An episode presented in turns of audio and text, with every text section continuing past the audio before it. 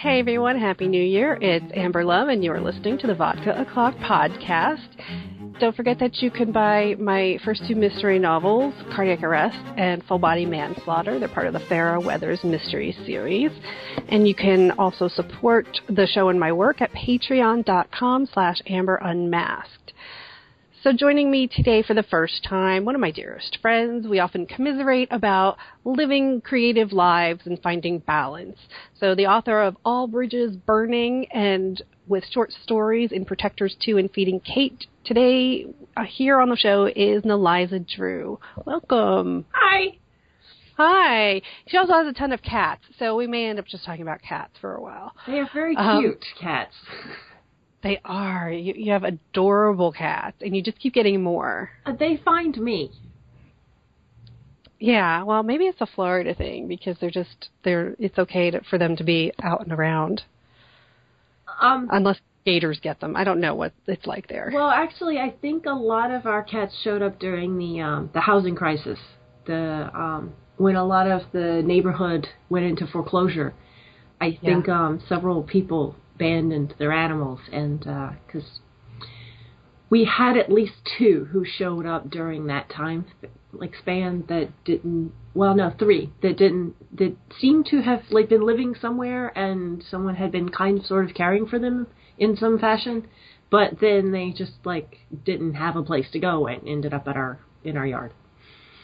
See that seems like it should be a plot to a pixar movie uh, you know, like there because there's there's that movie about those you know the guys taking advantage of of all the housing problems.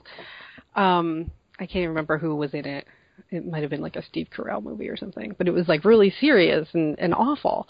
Um, and I so the last animated thing I think I watched um was Secret Life of Pets, and it had these really dark, sad parts, you know, like Toy Story and so now you're talking about these poor homeless pets, and it seems like you know, as you know, you've had the storms and hurricanes and stuff, and you know, there's also housing problems. Yes. So we also do have the little storm refugee who moved in because he didn't have a place to go during uh, when everyone was preparing for Hurricane Matthew. That thankfully didn't hit here.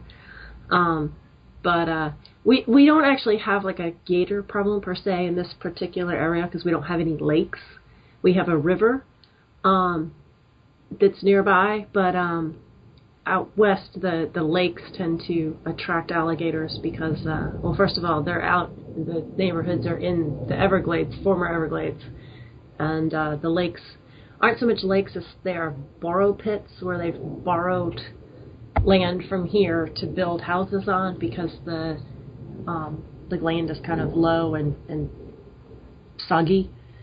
Um, and uh, those tend to have alligators in them.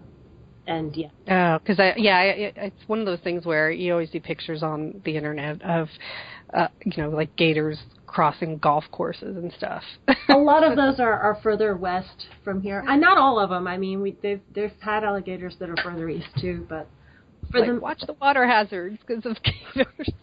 But for the most part, those are, are further west of, of here. So like not too far west. You could get there yeah. in like a few minutes, but well, yeah, our our critters are both rescues. They were outside homeless cats. Um, one was one was actually, you know, like taken off the street homeless, but Gus was adopted from a pound. So I don't know how long he was on the streets. I think about six months. Poor Gus. Poor Gus. And then he was in a cage so now he's just a lunatic running around with his cousin. He's happy. Happy boy. They're sleeping. They wore themselves out. And already we've turned it into a podcast about cats. It is. It's cat show, man. Crazy cat ladies who write crime fiction. News at 11. so we're gonna let's talk about crime fiction though, because there is plenty of crime fiction that has cats. One of my favorite authors, Lillian Jackson Braun, of course. Um, but uh, there there are no cats that I recall in All the Bridges Burning. It's really dark and gritty. Um, it's uh, yeah, it's dark. We're going to talk about how damaged and and uh, I don't know flawed Davis Groves is as a you know leading female protagonist. She's got a mess of a family, and um, she's sort of unkillable, like John McClane in Die Hard. So, where's uh, you know, where does Davis come from? Um, well, funnily enough, Davis at one point in a, an earlier, much earlier draft had a cat and a dog, um, but uh, the the more I figured out about her character, the less likely she seemed to have that kind of an attachment to anything outside of her family. Um, and at the time, at the start of that particular story, that particular book, um, her t- attachment to her family is kind of tenuous. So um, the, the cat and the dog had to go. But luckily they were fictitious, so I didn't like have to kill them off or like drop them off at a pound. They just kind of disappeared into wherever fictional ideas go when they, you know, don't work out. Um, yeah, save them for later. so. I don't ever see Davis actually like getting a dog or a cat. Like she's, um, but maybe maybe Nick maybe Nick needs a dog and a cat. That could be. That could be. Nick Nick always uh, tries much harder to be normal. So, I mean, it was like a key element of John Wick. You know, it's like a tremendous amount of violence, but there has to be a dog. You know.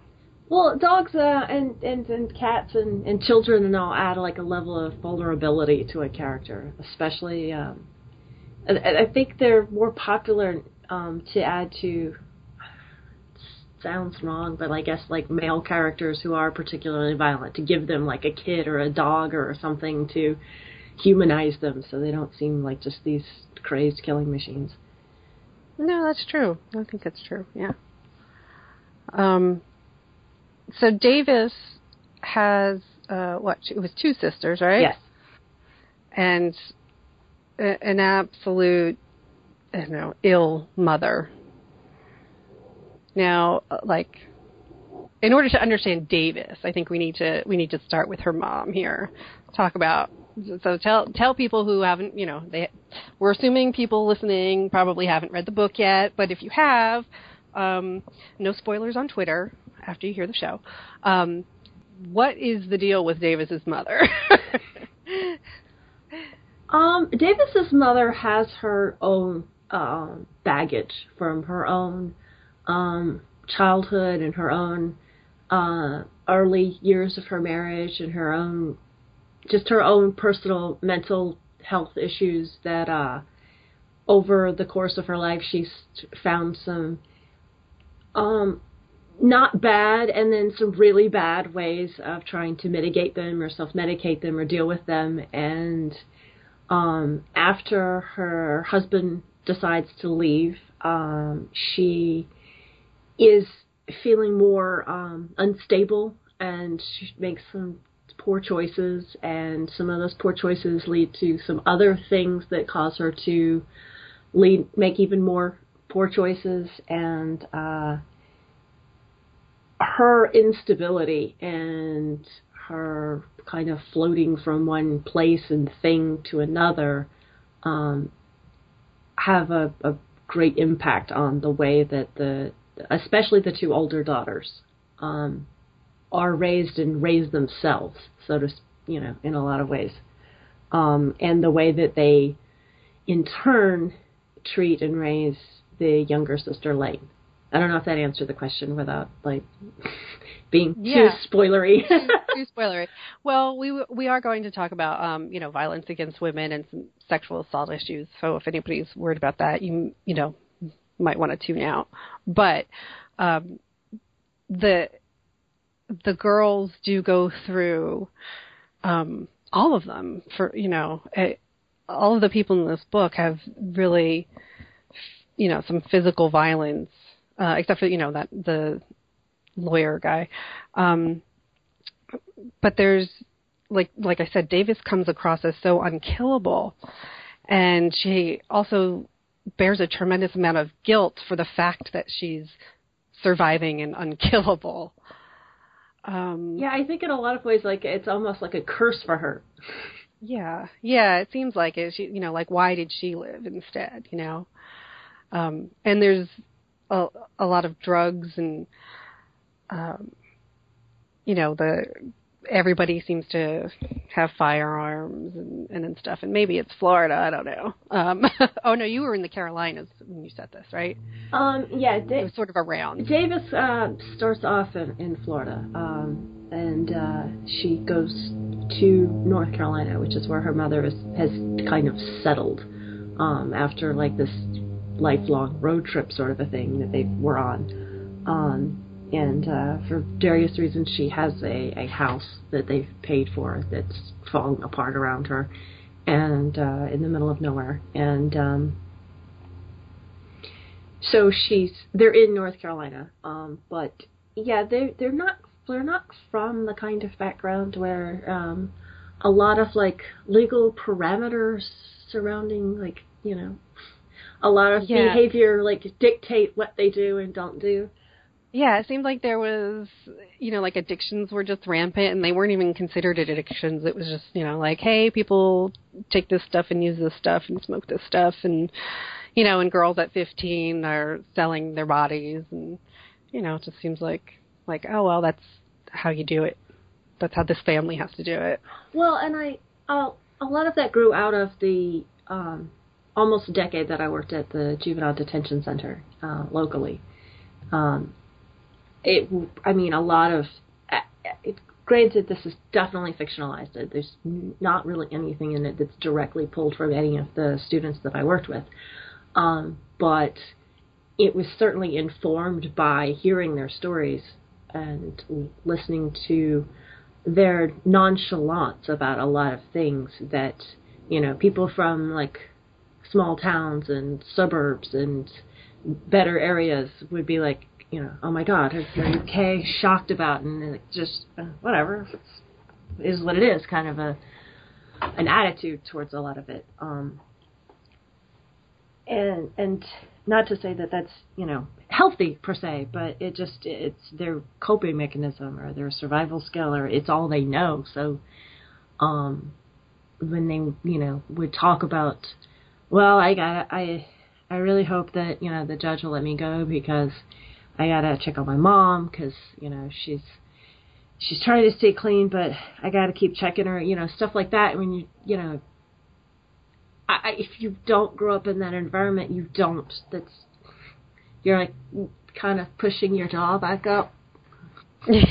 like you can't believe that this is how You're you're how- 11, dude. Like it's just not Yeah. your concern.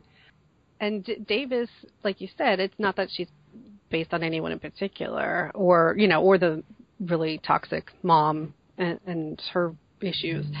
Um, as you were character building, why doesn't Davis give up? Like she just keeps, you know, she could have walked away. Obviously, that would have been a different story, but but she she just does it like you know no matter what her sisters have done no matter what people in the town think of their family. Well- uh, she doesn't give up. Well, at some point she does give up though, which is how she ends up in Florida. She's, you know, she once she has her GED and she like manages to somehow get herself into um into a college by like just her her grades leading up to her decision to to get a GED instead of a, a regular diploma and everything have been remarkable remarkably well for like someone in her situation and um she attributes that to Nick who is uh mo- very concerned with normalcy and trying to be much better than than they are and uh but she she finds herself in uh in yet another ridiculous situation that's violent and terrible and she decides that she's just she's had enough. She's she thinks that she's doing more harm than good by all of the things that she's tried to to do. And she is um just she feels like damaged beyond repair. And she just feels like she just needs to run away and hibernate kind of thing. And she also has this fear that whatever is is after her whether it's a specific person um that you know like she can put her you know mind on or if it's just like fate kind of thing like whatever it is that she feels she has to just get away from her family um and so she just and she's also feeling a little bit um like like her version of suicidal, where she's um self-destructive. yeah, like uh, you know, she sees this this news report about um tourists being killed in Miami, so she decides I'll go there. um, and uh, clearly, no one you know gets her in Miami because she ends up back in North Carolina to deal with her family's nonsense. But um, then she has to deal with the guilt of having left, and while her sister is still her younger sister is still young in her formative kind of like preteen teen years and that you know she's left her largely to deal with Charlie her mom Charlie and uh, her issues on her own and coming to the realization that the only reason that she and Nick really kind of survived this is because they kind of worked together and that they've left Lane to deal with it on her own and they fucked up. Yeah. So there was, I guess, what I what I'm wondering is where the nugget of the story came from. You know, like the, was there some kind of prompt like, oh, your sister calls you from jail and needs you to get her out. You know what? Or was it that you really started with Davis and worked the story from from there? Um, it really kind of started with Davis. Um, she had a name and a personality um, about 20 years ago. And it's taken me this long to kind of build a story um, and a background around her that was somewhat believable for the personality that she originally had in my head.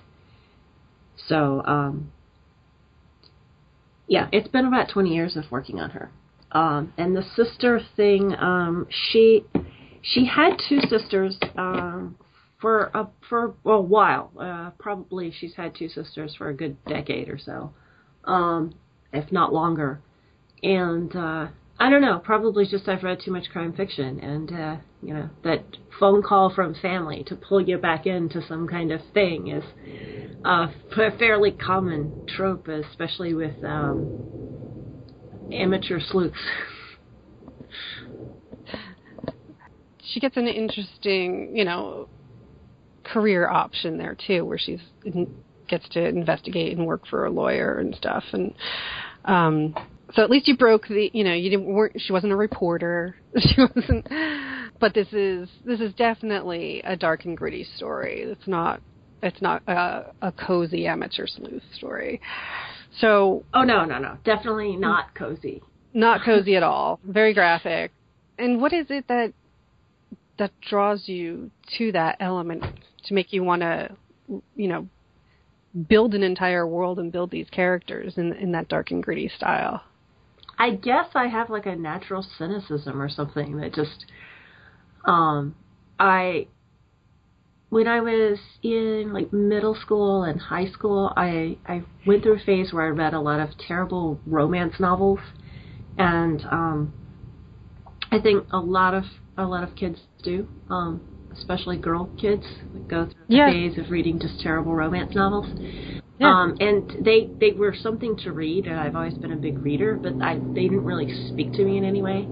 And um, I found a Sara Paretsky book on the um, like trade paperback uh, shelf at the library I worked in, and uh, that did speak to me. And so then I started seeking out all of these other like crime fiction, mystery, thriller kind of books, and um, what I really liked about that one was the strong, like, resourceful, smart female lead character who um, had um, her own flaws, but who like kind of pushed through, persevered, and um, and so many of the other books that I found in that genre were very like John McClaney. They were very, uh, you know, tough guy doing tough Hyper masculine. things and drinking whiskey while shooting weapons.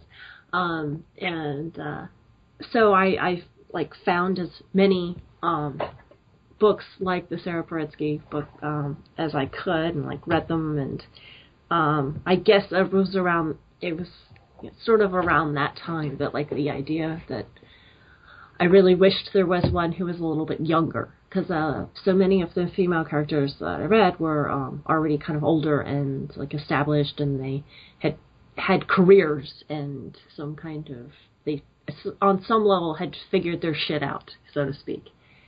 And um, I couldn't find one who was younger and had not figured any of her shit out.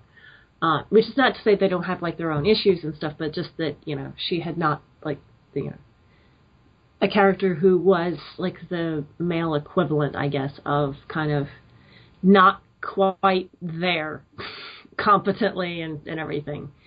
Right. Well, now that's that's the thing, and like, it's you know, become a thing. And new adult is now a you know a brand new category after after young adult. There's new adult, and so there's you know I I think there's probably people realize there was a void. um, it's it's That- something besides vampires. well, clearly it took me a while to get there. So um, they they had time to invent a whole new genre while I was figuring out my own shit, I guess. well, how long did you actually write this? Because I I know it if it was sort of like you know an idea and a 20 year process, but when you decided to sit down, I don't know outline or draft or however your process was. How long was the was that? well, I mean, when I say 20 years, I don't mean like consecutively, but oh um, no no I mean, don't. there was a draft of a terrible, horrible, no good draft of this um, story back in like 96, 97. Um, it was, it had only the barest bones of what it eventually ended up being.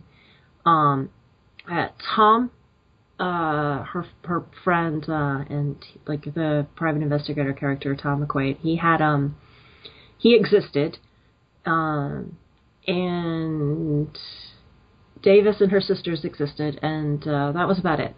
Um, they they didn't have quite the same characteristics that they eventually ended up in.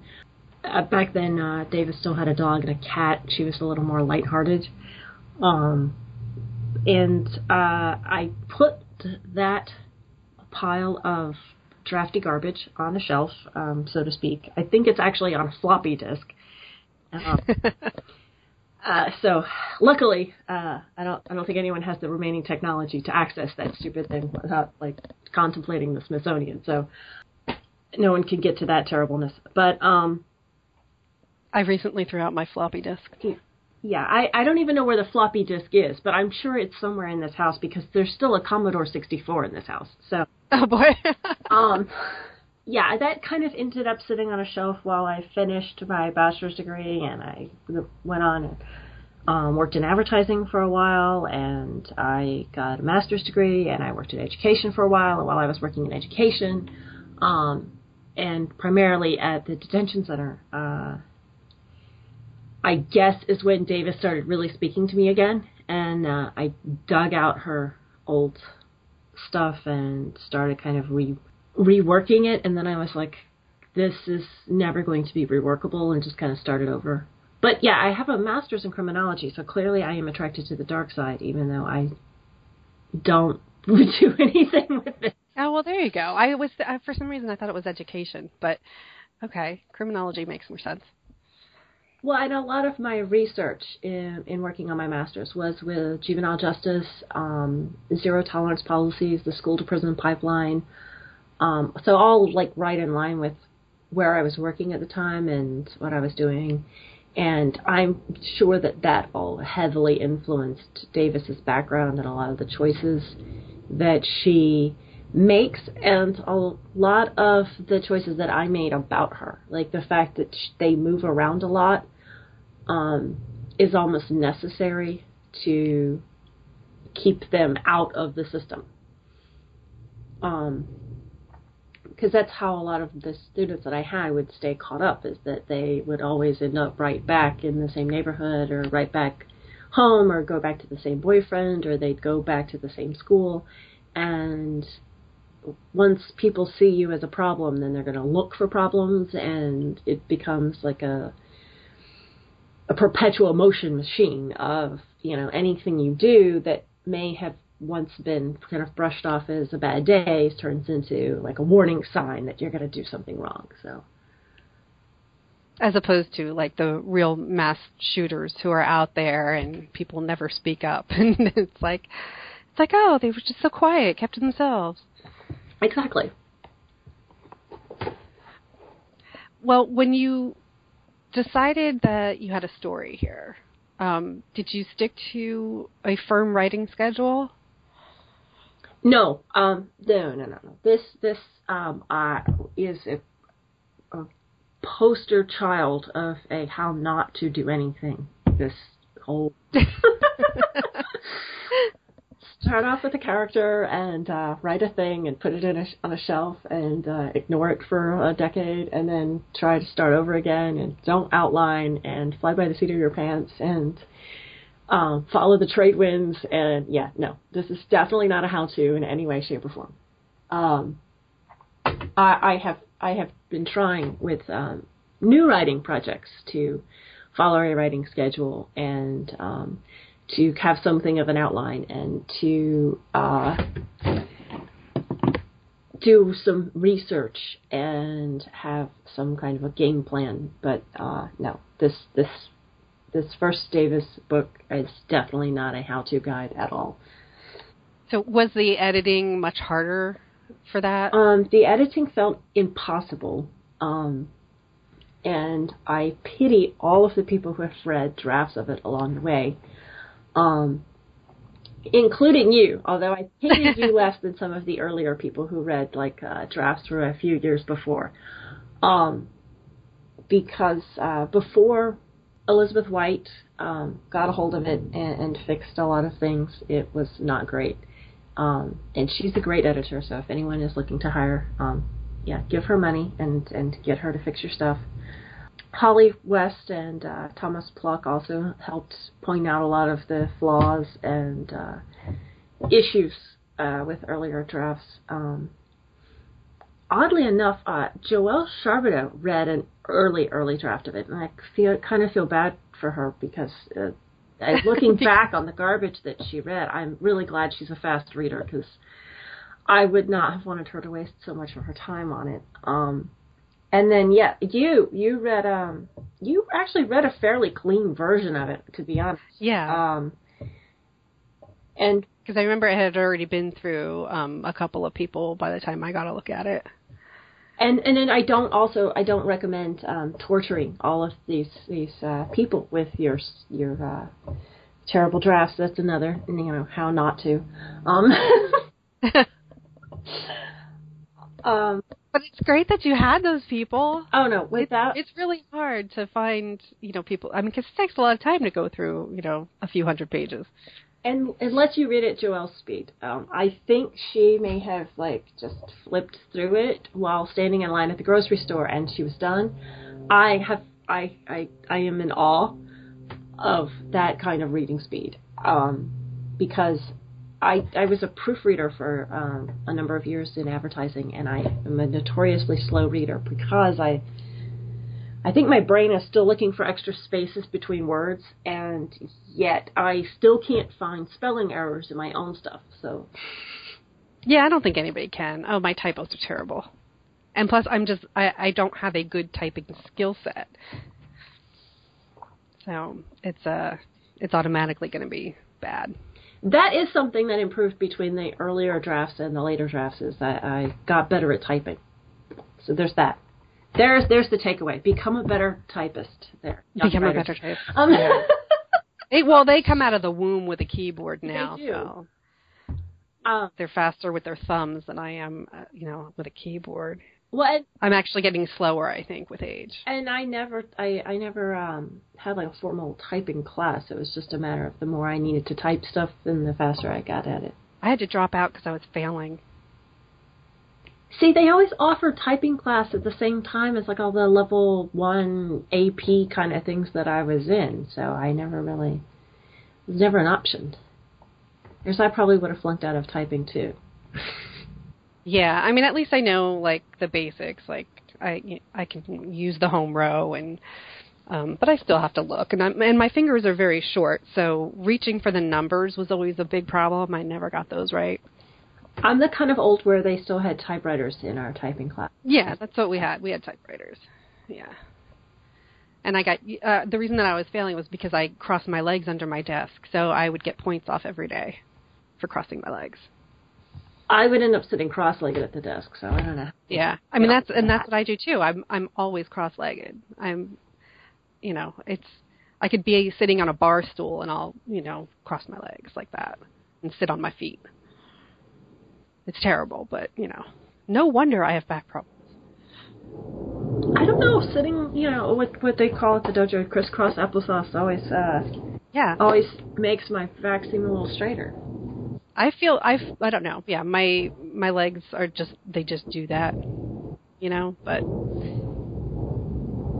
I guess it's a flexibility thing. I, I'm I have no flexibility in other areas, but that I can do. So when you're but speaking of the dojo, is that one of your regular ways to unwind and take breaks and or you know how do you get out of this gloom of drugs and violence and, and stuff when you're writing crime fiction?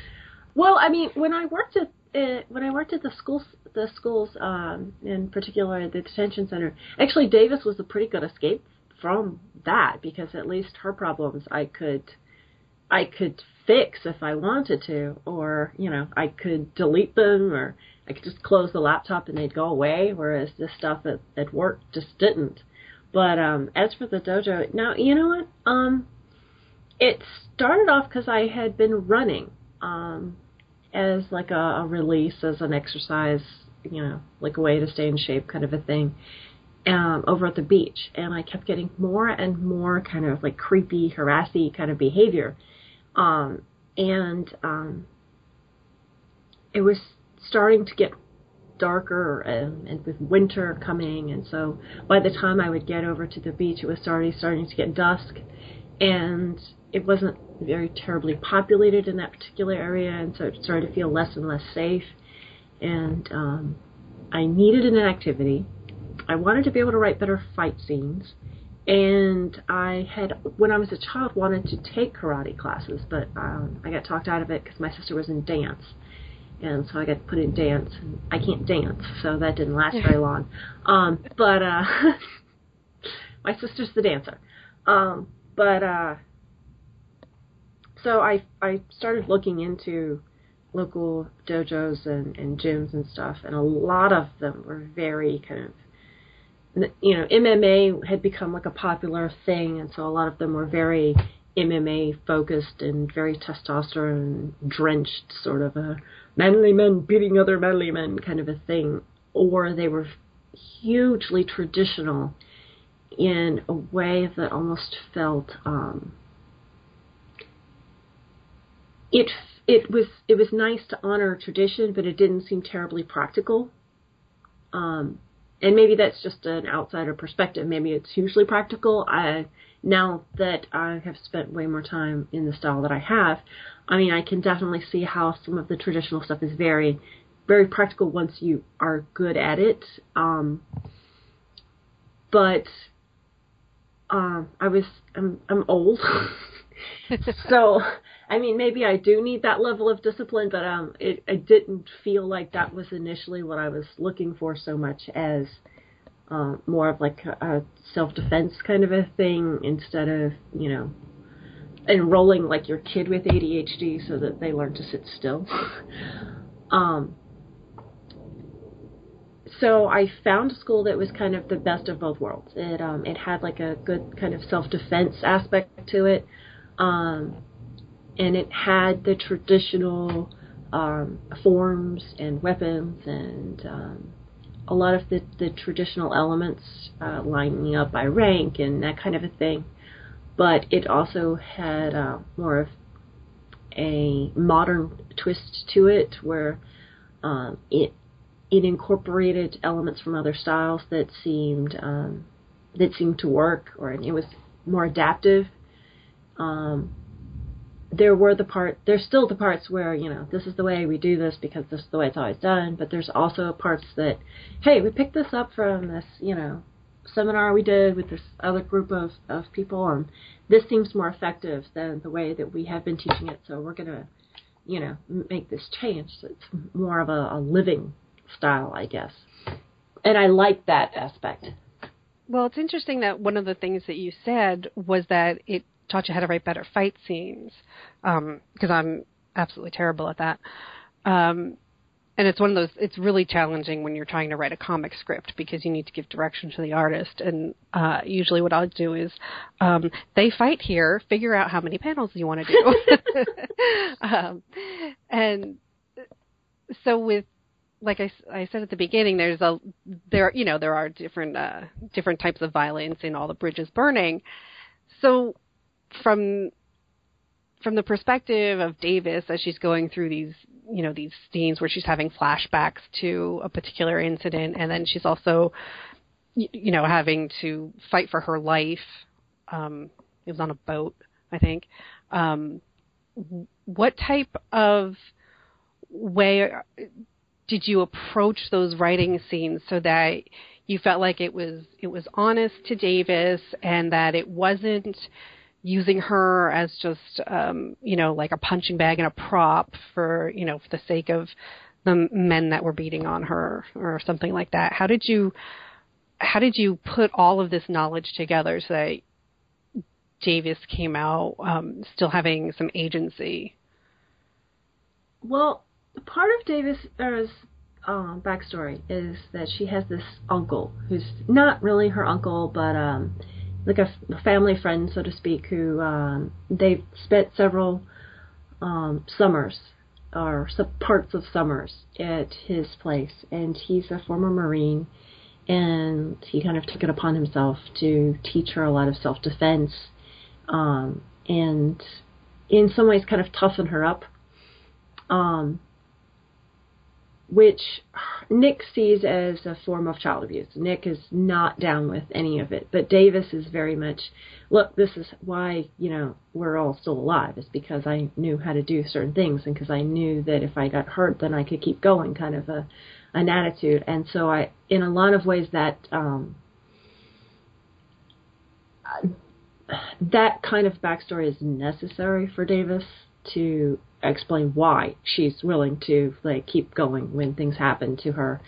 Um or that belief that she can.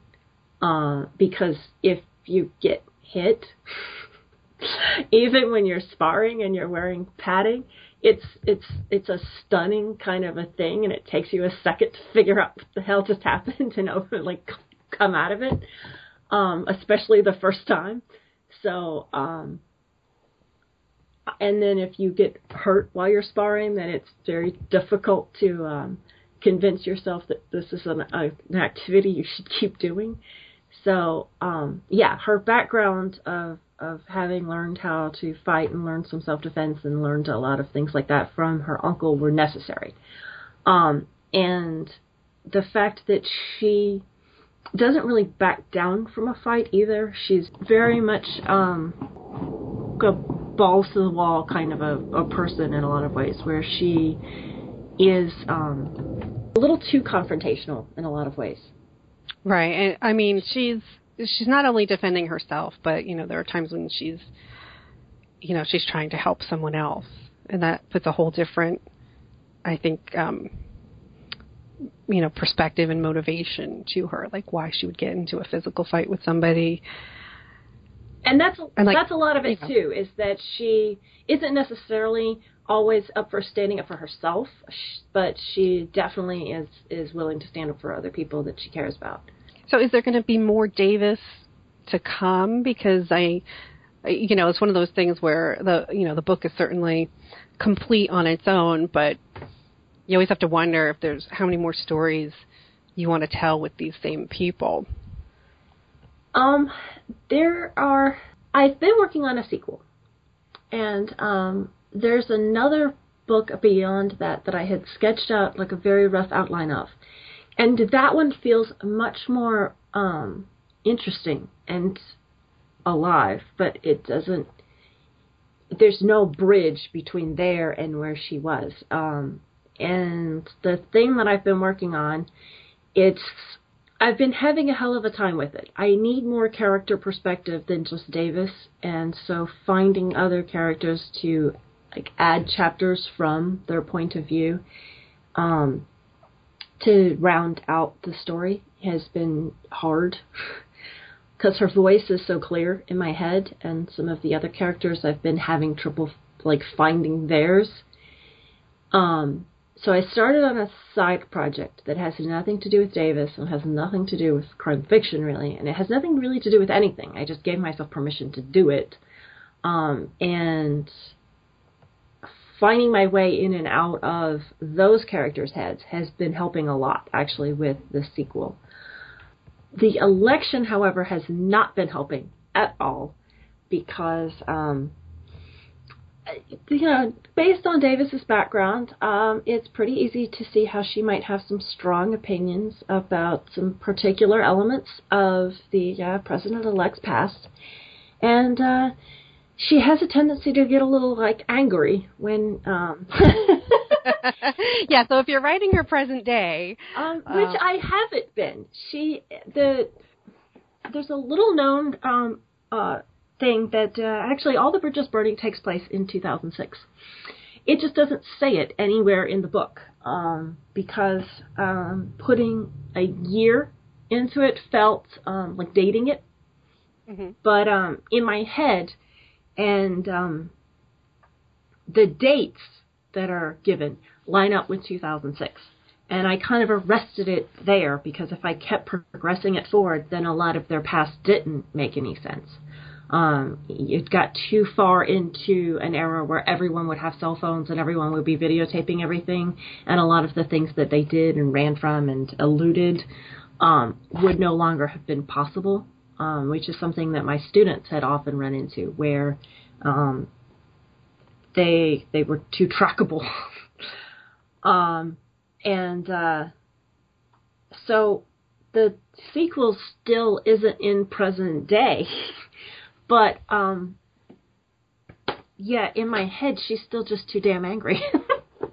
yeah, that's you know, it's one of those things because um my the the year end episode, Josh and Neff and I talked for a good two hours, and we did talk a little bit about politics and how we got so depressed and riddled with anxiety issues in November that our creativity was just like you know out the crapper. Like it was just, you know, it was hard to rebound. And the, you know, the advice is always, there's always, you know, you got to listen to the professionals who have been doing this more successfully and longer. And give yourself permission to take that break and have that meltdown, but you have to come back to your work. Or even if it's not that work, unless you have a contract, start something else. But, you know, if you're life is to create this kind of art or, and stories and stuff, then you have to get back to it because walking away means that you've you've given up. So I, I, I would love to see. I don't know. That'd be interesting to see Davis in a Trump world. I could see her running. You know, could you imagine if she had to run into him, like doing something at one of those pageants where he was? Um, I I don't I don't know that that would have worked out well for either one of them. um, because again, she thinks with her fist first. Um, no, um, and that's another reason why I I started this other side kind of thing that has nothing to do with anything. That it was just like a little like nugget of an idea in my head, and it was the kind of thing that normally I would push to the side and be like, ah, I need to finish this other thing first. But um, because I felt so stymied with the other thing and so like creatively blocked and drained. I was like, you know what, just this this other thing is is so not any of the normal stuff that you read or, or write on on a regular basis. That just go and play with that, and basically it's like Play-Doh, and uh, go and play with your Play-Doh, and when you're you know done with your Play-Doh, then come back to the the you know real stuff. So uh, that's actually it's been helping a lot, um, and uh, and it's over ten thousand words at this point. That's and that I've been shipping away at like just in little little bits and pieces. Actually, no, it's uh, about fifteen hundred words. So, um, and I've I've got Davis to realize that she is not in 2016. She's uh, you know no, really, you've got your own shit. Do, go do that. I can't solve anything over here in 2016, so you deal with your shit. So, um, but it took it took a couple of weeks to actually convince her that um, no, really, I can't do anything about this. Uh, I'm not you. So. Well, I mean, it's you know, it's interesting because it's not like 2006 is forever ago. You know, it might feel that, that way to some people, but it's you know, it's not forever ago, as opposed to, um, uh, let's see what what the hell is the name? Oh, I, I watched um over the summer. One of the few movies that I did see was called The Nice Guys, and that was set in the 70s. Um, and then, of course, Josh Stallings' novel Young Americans was set, set during that time too. And um, you know, like you said, how how different everyday life was. Obviously, you get you know you can't get caught up in stuff like oh well the fashions did this and everything, but it's like you know, hey, there's a telephone and you have to you know go use the telephone on the wall with the big long cord. If you were lucky enough, the cord was long enough that you could sit on the floor. um, you know, and uh, as you said, it's, it's such a surveilled world that we live in now. But that was one of the things that I asked in in a mystery writers workshop was uh, there's got to be some way around writing a modern story other than oh my cell phone died. You know, it's sort of the equivalent of um, you know adding a child to the story because you're running out of steam. You know, it's like the jumping the shark. well, I mean, in tw- in 2006, though, cell phones did die all the time. Yeah, um, no, that's what I mean. Like for a modern story, it's it, you know there has you have to be really come up with crazier shit. Like and um, you know. in fact, uh, at BoucherCon, um, when it was in Cleveland a few years back, um, uh, I remember Sabrina Ogden and I were constantly trying to charge our phones. Um, we would we there was something about the building that that particular BoucherCon was in that just sucked the life out of my my battery faster than anywhere else I had ever gone with that stupid phone. Um, I could sit, I could have like 99%, and I could sit through a um, a panel, and when I would go to leave, it would be down to like 15 and blinking and flashing and telling me, please plug me in, dear God, please.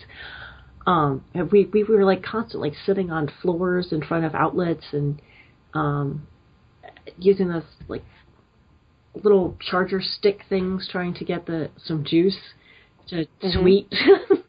well, now at, um, yeah, some of the conventions they have, uh, sponsored charging stations, you know, like, um, some insurance company or whatever let you come over and, and charge their stuff, um, which is great. Whatever they might want to just hand you their literature or get you to sign up for their mailing list or something. But it's like whatever, just let me charge.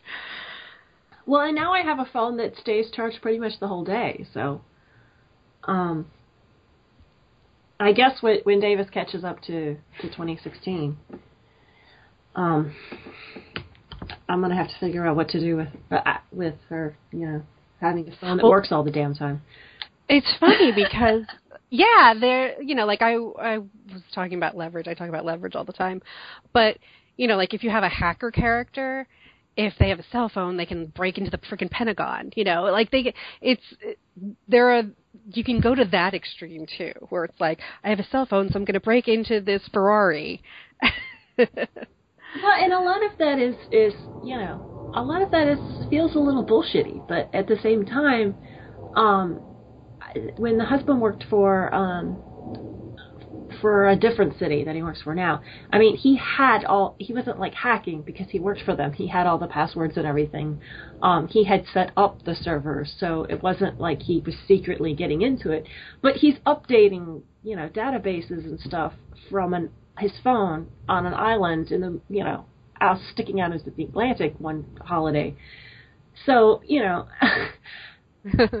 like for, for you know, for someone who at the time my my phone still um you know was giving me like the little thinking circle trying to uh, you know refresh Searching my refresh my email. I'm like watching him from across the room, like for reals. I go back to my paper book because clearly I live in a different age than you. but, um, but I guess um, we we could still like have their phones break. Yeah, they can j- drop in toilets. Although now there's like new phones that can, you know, go scuba diving with you, whatever. I I, but, I have I have actually like taken video in a lake with mine, so.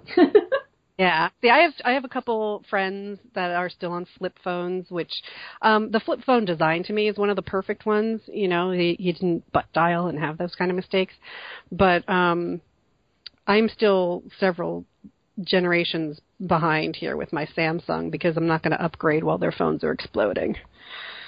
You know. See, there you go. You can have your phone explode. you can have your phone explode. And you don't even need like you know hackers and terrorists and bad guys. Your phone just yeah, like, just, just explodes on its own. It's just in your pocket, and suddenly your leg's on fire. So yeah, there's you know working working with the technology and the era that you're writing in can uh, can definitely be interesting. I didn't do much with my stories other than really talking about the damage of social media. Like that that worked its way into my stories a lot. Your characters are very social creatures, so I can see how um how social media could be very damaging to them. Yeah. Yeah, you know, especially if you're accused of murder all of a sudden like well there goes my client base yes.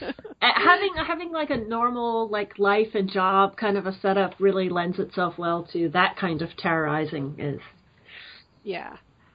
And it was interesting because um my friend is who manages a comic shop happens to be reading full body manslaughter. And when i i have more parts of that in there about you know people going crazy on on Twitter and stuff or whatever. I like some of them I gave fake names to, and um, they just you know they went through this problem with their shop where they got hammered with all these basically fake one star reviews. It was just you know one guy got mad so he had all his friends leave one star. And they were just being petulant that way, and so it was like this real world thing that happened, and is is so relatable to, to people and it's just you know your average everyday people trying to run their business and it's like oh it's so frustrating. And for someone like sarah who really needs to um, have a client base that trusts her and would rely on reviews if they're they haven't been to her before that's that could be exactly. You're not going to go to a massage therapist who possibly killed her patient. Maybe if you're Davis. Yeah. She's tried everything else it's like I'm going to go to a tattoo artist who's known for hepatitis. Yeah, like no, it's just. but speaking of murder and dying and stuff, what the hell? This you know, 2016 was filled with a lot of death, and um, we lost some beloved artists. You know, people in, in acting and music and um, even the science world.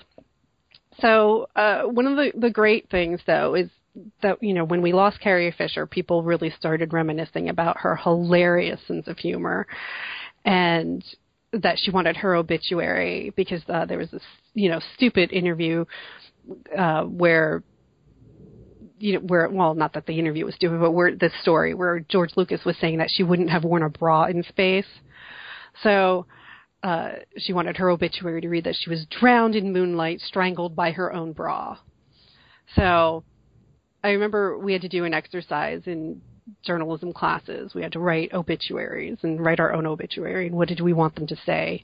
And of course, it's like, I, you know, it's sort of it's supposed to be inspirational to say, oh well, you know, by the time I die, I want to have accomplished these things. But I kind of like the more poetic version, the drowned in moonlight, strangled by her bra. I think that's um a way more fun type of obit to write. And um you know, I don't know. Did you ever have to do that? Do you want? Do you know what your obituary should say? I never had to do that. I um, I didn't take any journalism classes, so um, and and none of the. I I have my bachelor's degree is in business, and uh, business doesn't really care whether you're living or dead as long as your profit margin margins are okay. Um, yeah, I mean, you know, you could be Tupac and make more money once you're dead. Um, business is very not really concerned with people at all, um, unless they're churning out money. So uh, no, I never had to do that. Um, I don't know. I on the one hand, I don't really, um, I, I can't imagine anyone caring enough to like read my obituary. um, but uh, or that there need would even need to be one. Um, the I mean, you're I, just going to disappear one day, and you don't think anybody will notice. I I, I think the husband would notice, but I mean, yeah, I, I don't know if he really, you know, I I don't I don't know if anyone else would. Um, the cats might. The cats would notice. Um, I think I think a lot of people would notice, but um, yeah, I don't know how how well your cats are at Twitter if they could let us know. I mean, they're all over Instagram. They're um, they are terrible typers. Those uh, cats. They keep trying to work on my novel for me when I get up to fill up my water glass, and uh, I come back to just a bunch of J's and spaces and some semicolons. um, I mean, on the one hand, I guess it could probably just say uh, that her to-do list is still undone, because um, I was actually just a couple of days ago. I was just whining or to um, to Holly West about how um, I I feel like this like time is rapidly running away from all of us and and like I am not accomplishing all of the things that I want to accomplish and I just um I don't know. Like I seem to end up with more things I want to accomplish and I like does it even matter? And like this whole existential crisis um, because I, I guess it got dark and I didn't know what I was supposed to be wearing to dinner. I don't know. I you, brains are weird, yeah. weird creatures um, that I sometimes think live apart from us just to torment the rest of us. Um, but uh, I don't know. Like the funnier version would probably just be she probably still has to pee because pretty much the story of my life is that I almost always have to pee. Yeah. As soon as as soon as you get to the afterlife, you'll be looking for the restroom. I drink entirely too much water. Um, my husband got me a Fitbit for Christmas, uh, like a refurbished or, used Fitbit from a friend who bought it and decided it wasn't one he wanted. Um, and uh, it, it wants it wants me to put in how much water I drink, and um, apparently I drink around 200 ounces of water a day. Holy cow! So I guess this is why I always have to pee. well, when you're not peeing and drinking water, do you? Um, I know that you spend a ton of time outside, um, but when you're, you know, when you have your inside stuff, are you? Do you have like a list of reading to get through and TV to watch? Um, I honestly don't watch that much TV. The husband has been obsessed lately with uh, Food Network, and uh, mostly what I just have noticed about that is that it's all meat all the time. I really want Food Network to have like a, at least one vegan show where they're, you know, the basket ingredients are tofu. Yeah, exactly. Um, not like it's lamb and emu egg. Um, but uh, I we're still working our way through the X Files, like the from the '90s X Files. Mm-hmm. Um, we did watch Stranger Things, and uh, I, we're terrible at keeping up with like modern shows uh, in general. But how's how's your reading pile? My it, uh, my reading pile is out of control. Um, okay. I have, you know, I think that's most people. I think you, we end up always buying more books than we can read. I have a giant pile of stuff um, from BoucherCon that I, like a whole suitcase worth of stuff that I brought back from BoucherCon that I need to get through. Um, Ben Leroy insisted that I needed to read Deer Hunting with Jesus, so I've been working my way through that. okay. Um, but um, I I I read like a, a few pages and then I argue in the margins with the author, and um, so I, I since Ben I think has left social media again, I I think I'm gonna have to like. I don't know, send him a big long email or like an actual letter on paper to like discuss this book that he wanted me to read uh, when I'm finally done with it. Because um, I have so many thoughts, and there's a lot of jumbled thoughts about this particular book. Um, at the same time, I, I was reading Brené Brown's. Um, I thought it was just me, but it isn't. Which I have to say, there's a lot of parallels between the deer hunting book and that book. I, like almost like they're having the same argument, but opposite sides of the room or something. Um, because she talks a lot about a culture of, of shame and, and blame and vulnerability and how when we feel shamed we um, we sometimes get angry or we shut down or and, and she's describing all of this behavior that people have um, been doing on a mass scale over the course of the last year or so um, but also the stuff that deer hunting dude and I don't remember his name it sounds awful but the book is in another room so I can't like leave and go look it up. Um, but uh, it, he's describing it from like 10 years ago and it's like I just want to get like the people from the deer hunting book to read the other book and like get them in a room with all of the people that Brown interviewed for her book and just be like, look, all you people talk to each other so that you solve this and I don't have to feel like I have to because I can't. Um, but uh, I also I bought a book called Still Writing by I want to say Dani Shapiro, and if I screw that up, sorry.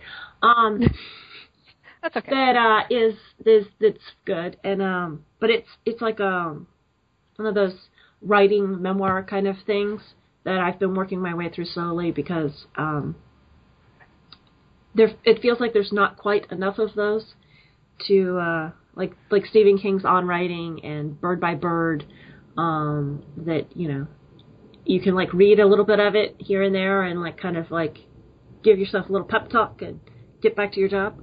Um, Yeah, Chuck Wendig has a few of those, and his are really fast because his are are sort of like bullet points, like tips on writing.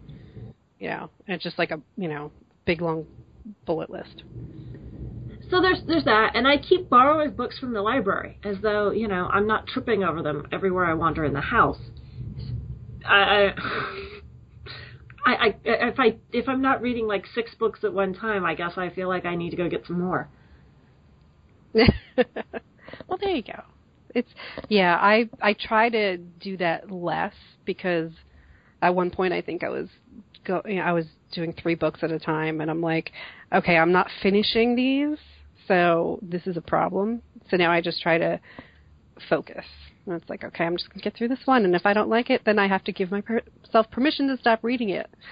There's one book, and I love the author, but her this particular book that I was reading, her sentence structure is just terrible, and it's you know one of those agented, published by a reputable house kind of books.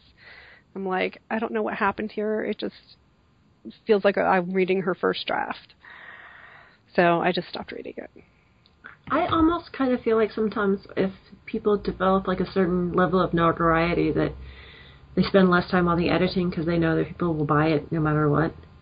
Probably. I really felt that way about the fourth Harry Potter book. I yeah, oh, absolutely. J.K. Rowling rambles. I um like the first three felt like pretty tight stories, and then the fourth one with that tournament, I was like, you know what? I I'm I, I like love all the aspects that aren't part of the tournament, but like that thing just dragged on and on and.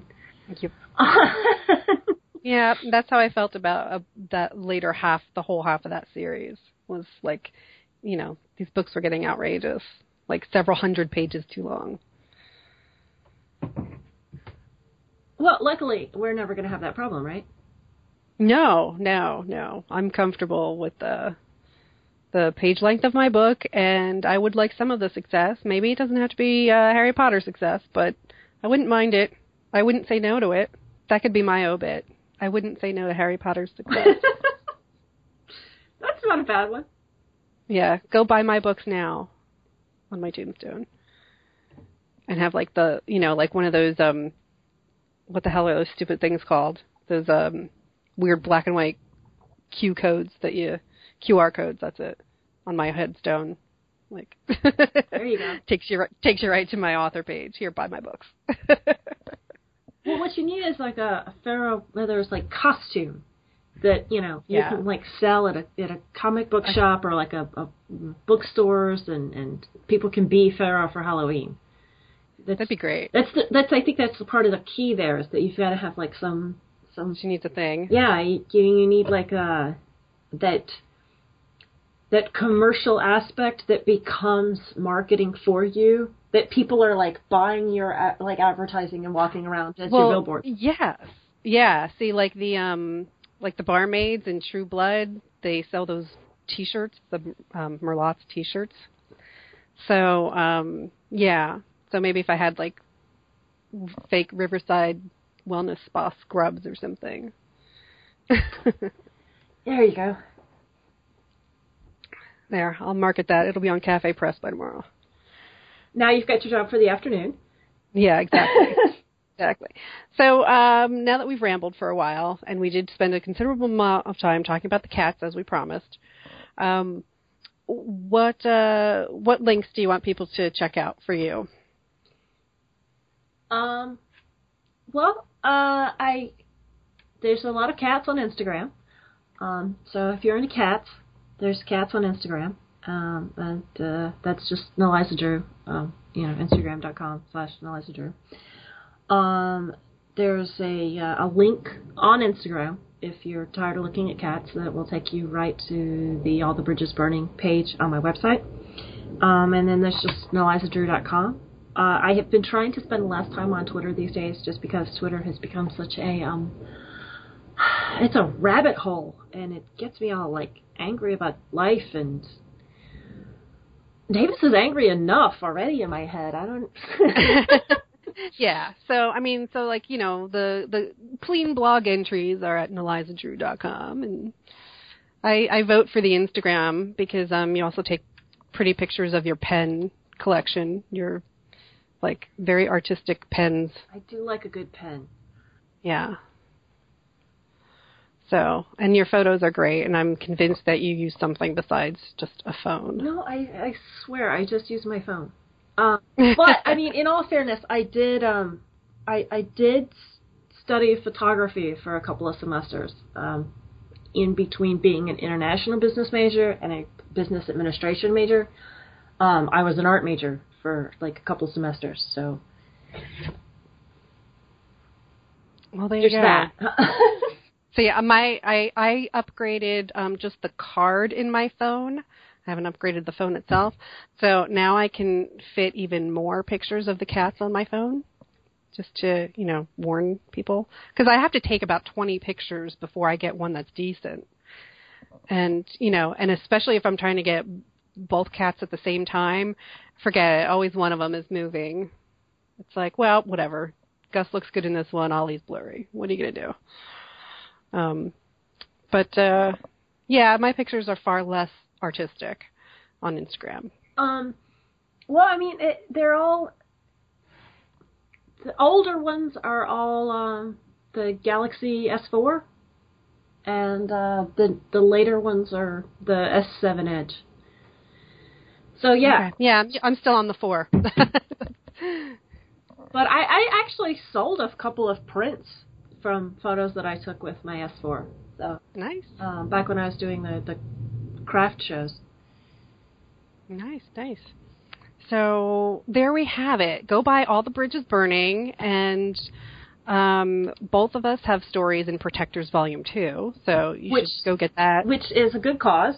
So It's a good cause. It's a charity book. So You don't even have um, to read our stories, just go buy the book and give some go, Yeah, go charity. buy the book. Um, you can follow me on Twitter. Um, I've sort of come back a bit to Twitter. It's Elizabeth Amber because I also took a big long break. And um, everything else for me is at amberunmasked.com, but please go to patreon.com slash amberunmasked to support the show and keep me going. It's very helpful. So check out Neliza Drew's All the Bridges Burning.